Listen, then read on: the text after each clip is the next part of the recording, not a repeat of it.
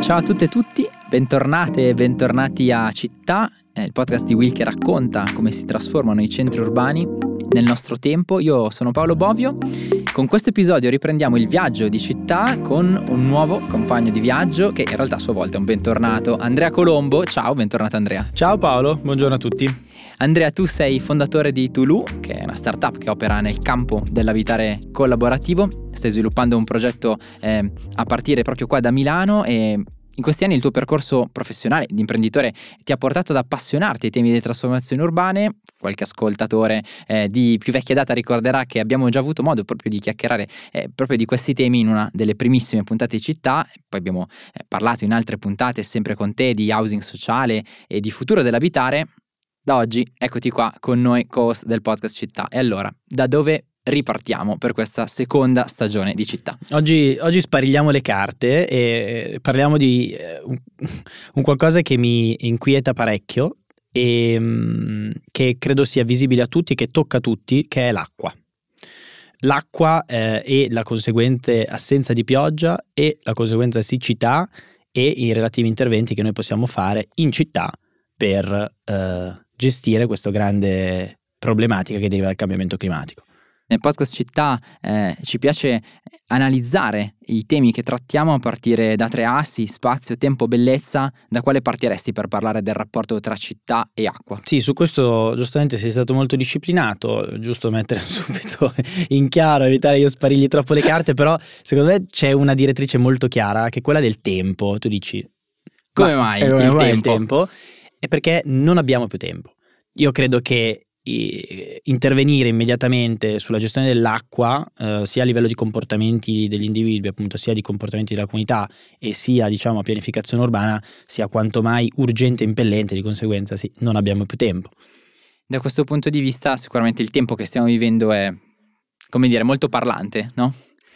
Sì, è parlante perché dico una cosa magari banale, però per chi è stato in montagna a sciare o semplicemente a villeggiare si è reso conto di una grande differenza rispetto agli anni prima, e cioè una presenza scarsissima di neve. Leggevo le statistiche, circa il 45%. Uno diceva vabbè, ma la neve roba da ricchi. In realtà io credo che la neve è un indotto economico fondamentale per questo paese, perché girano intorno tantissime attività e di nuovo anche tante città che vivono di turismo legato ovviamente alla neve.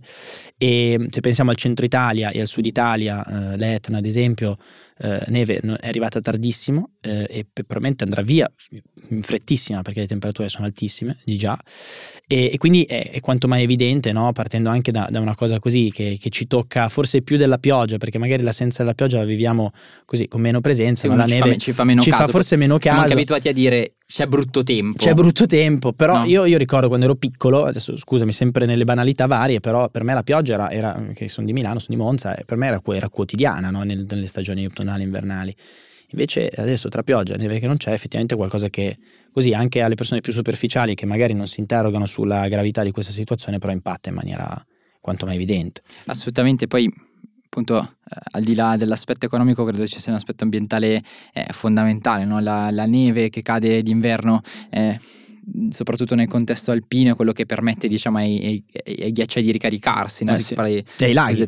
Esatto, ai ghiacciai, ai laghi, e tutto quell'incamerare masse d'acqua che poi si scioglieranno e daranno poi, insomma, origine al ciclo di vita dei fiumi, che va avanti per tutta la stagione estiva con lo scioglimento. Ma se non si ricarica d'inverno perché non nevica, perché non c'è l'evento di precipitazione, ovviamente, come dire, stiamo vedendo già adesso in anticipo gli effetti di quello che poi sarà un grosso problema. Tu parlavi di laghi, e proprio in queste settimane abbiamo pubblicato su Will una statistica che mostra come di fatto oggi i laghi italiani sono a meno di un terzo.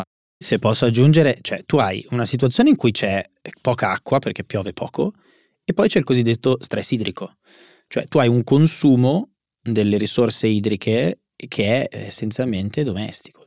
Scusami, più che l'utilizzo domestico, che non è corretto, in realtà è l'utilizzo legato alle attività umane.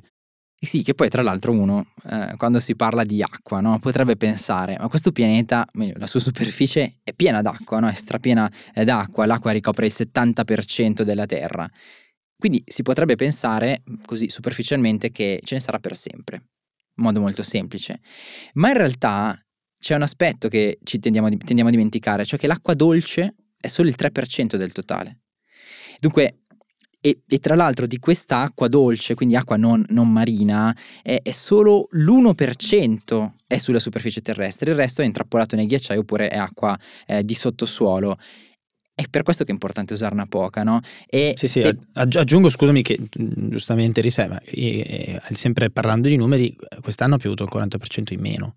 Cioè, quindi tu dici, cioè, c'è l'1% di acqua utilizzabile, piove il 40% in meno, insomma, questa è la picture, no? Assolutamente. E vuol dire che il tempo, a proposito di tempo, in cui ci inoltriamo, il futuro delle città è un futuro dove il rapporto con l'acqua e il rapporto con un uso virtuoso dell'acqua diventa sempre più centrale.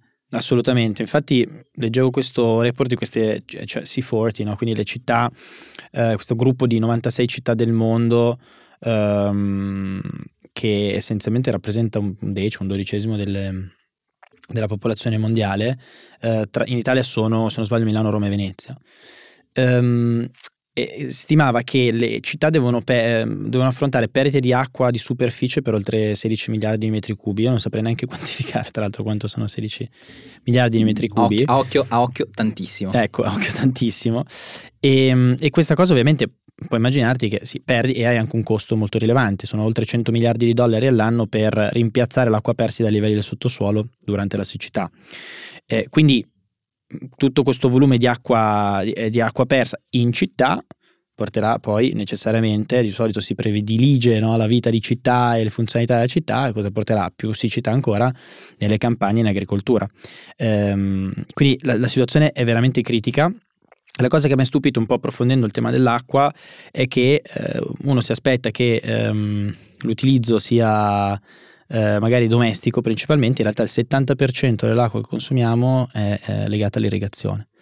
Quindi il 20% l'industria, quindi tu dici, beh cavolo, sarà l'industria a essere molto idrovora? No, in realtà è l'irrigazione, che è legata sì ovviamente all'agricoltura, ma è tanto legata ovviamente anche all'irrigazione domestica e delle città, e solo il 10% invece sono, diciamo, considerate consumo domestico, quindi il famoso sciacquone di cui parlavamo prima.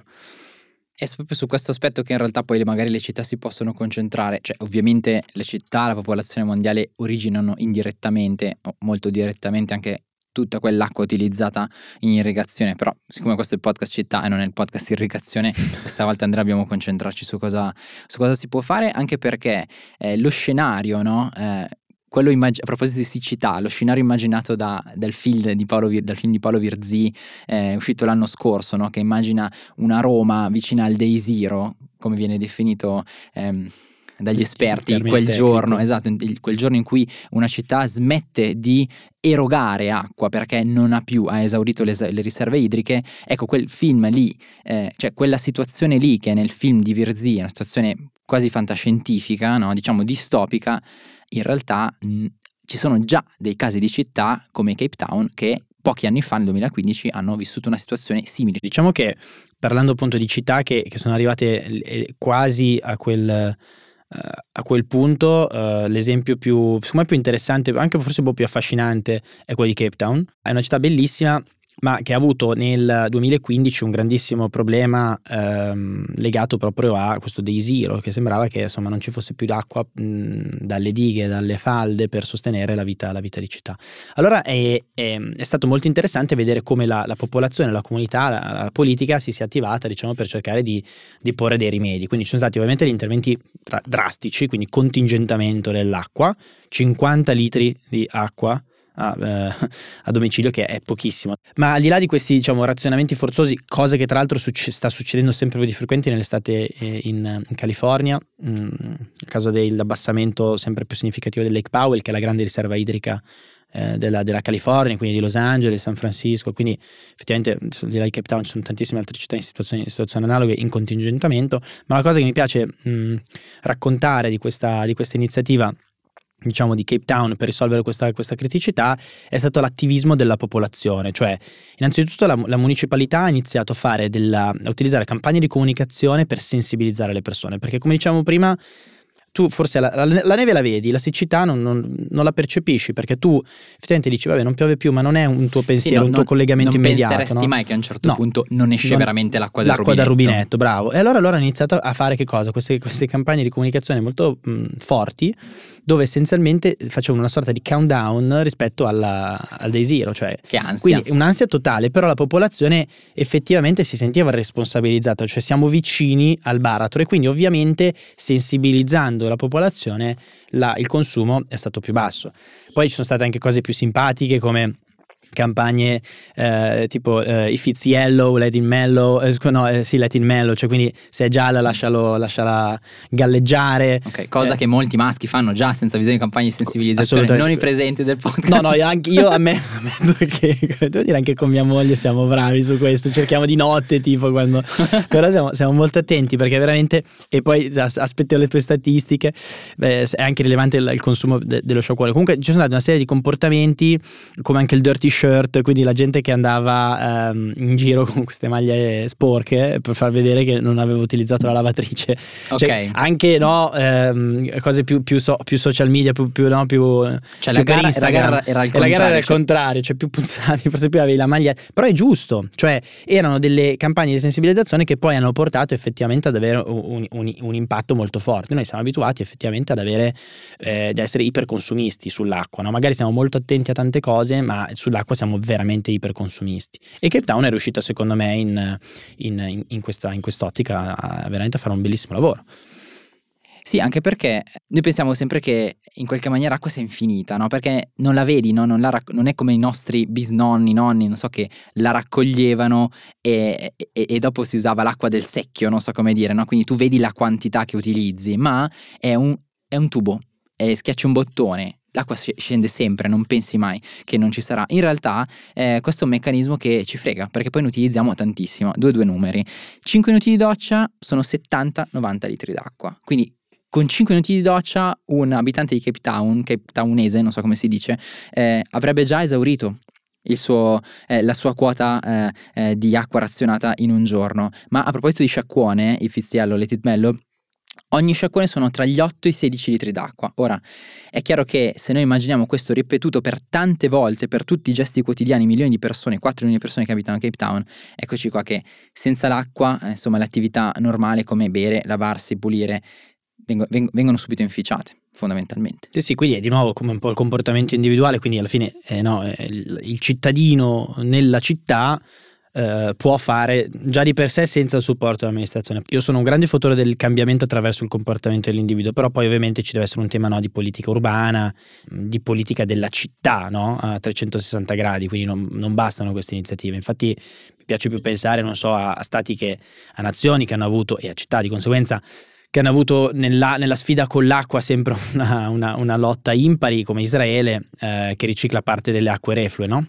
O anche diciamo a El Paso, in altri posti del mondo dove per esempio la desalinizzazione è qualcosa di quotidiano, no? Quindi utilizzi l'acqua con un grande dispendio energetico, per carità, però utilizzi diciamo le risorse che vengono dal mare, dell'acqua del mare, per essere convertite poi in acqua dolce. Quindi poi ci sono delle politiche evidentemente anche più strategiche che possono impattare magari di più di tirare uno sciacquone in più e meno, però ecco, io credo che come sempre si vince se si adottano tutti, no? Dalla politica alle amministrazioni, al comportamento degli individui, si adottano queste virtuosità.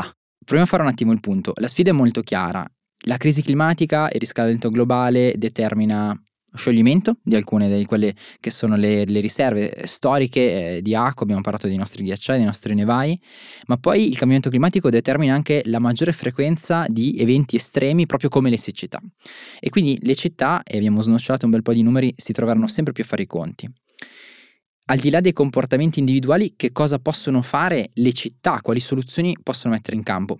Beh, allora, innanzitutto le città possono sicuramente ripensare un attimino gli spazi edificati per intervenire su questo tema. Anche qui alcuni esempi: Il verde, tu dici, beh, metto più verde, vuol dire che devo avere più irrigazione. In realtà il verde abbassa le temperature, è proprio a livello cittadino. A livello certo, cittadino. Sì, sì. Quindi in realtà ci sono veramente il fatto che no, in tante città non stiamo pensando a una progettazione verde in maniera radicale e la pensiamo come in realtà un togliere spazio per onere di urbanizzazione. Ecco, un grande tema. Da una parte c'è il tema dell'housing, no? Effettivamente tanta domanda di casa che abbiamo già affrontato negli altri podcast, dall'altra però c'è anche una sacrosanta esigenza di tutelare quello che è la natura, no? E quindi sì, di diciamo portare, portare verde nelle città per abbassare, quindi azionare quel circuito virtuoso, meno aria condizionata, meno energia. Anche perché se fai le case ma intorno c'è una distesa di asfalto e cemento, ovvio, che è impermeabile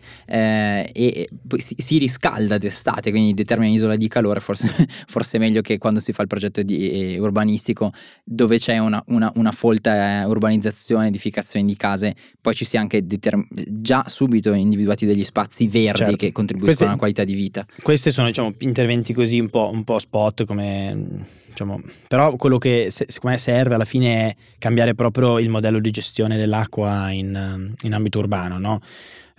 Legambiente suggerisce un po' questa cosa, a partire proprio dalla progettazione e dalla realizzazione di edifici e degli spazi pubblici. Quindi di nuovo concepire l'abitato, concepire le infrastrutture, concepire lo sviluppo urbano anche in funzione, no, dell'acqua e dell'esigenza di acqua, e questo non è affatto banale. Ripeto, passa da cose molto semplici come piantumare più verde, passa anche come con la conservazione delle acque piovane, cosa che avviene in tantissimi stati. Invece qui le acque piovane, le acquerefole, diciamo, non abbiamo nessuna capacità di riutilizzo. Sì, non abbiamo costruito per tempo i famosi invasi. Non abbiamo costruito invasi, quindi ecco, diciamo che su questo sicuramente c'è tantissimo, oltre che anche cose molto più banali. La rete idrica ha una dispersione enorme di acqua, soprattutto in Italia, quindi sottoterra, diciamo all'inizio, quindi anche banalmente intervenire evitando la dispersione di un bene prezioso che è quello dell'acqua,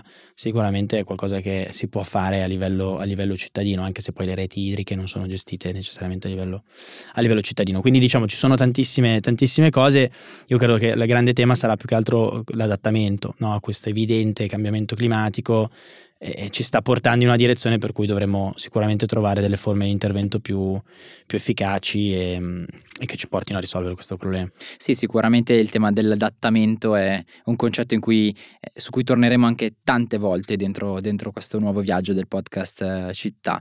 Mi scrivevi che c'è una frase che ti ha colpito quando si parla di adattamento. Sì, che poi anche qui forse un po' di common sense, però per me è molto molto efficace, che without action and adaptation climate change threatens to affect many things we currently take for granted. Traduciamolo perché ho voluto fare il figo in inglese, cioè senza azioni e adattamento, quindi adattamento è assolutamente centrale in questo quote. Il cambiamento climatico, che poi più che cambiamento climatico abbiamo ripetuto più volte, in realtà è crisi climatica, minaccia di ovviamente affliggere molte cose che noi diamo per scontato, cioè, e l'acqua è proprio questo, perché noi l'acqua, come dici tu, la diamo per scontata, apriamo il rubinetto e ci aspettiamo l'acqua. Il cambiamento climatico e la crisi idrica sicuramente non ci farà, credo, nei prossimi anni prendere tutto questo per scontato, soprattutto, e non è più una questione di estate o primavera, ma stiamo anche vivendo veramente anche già.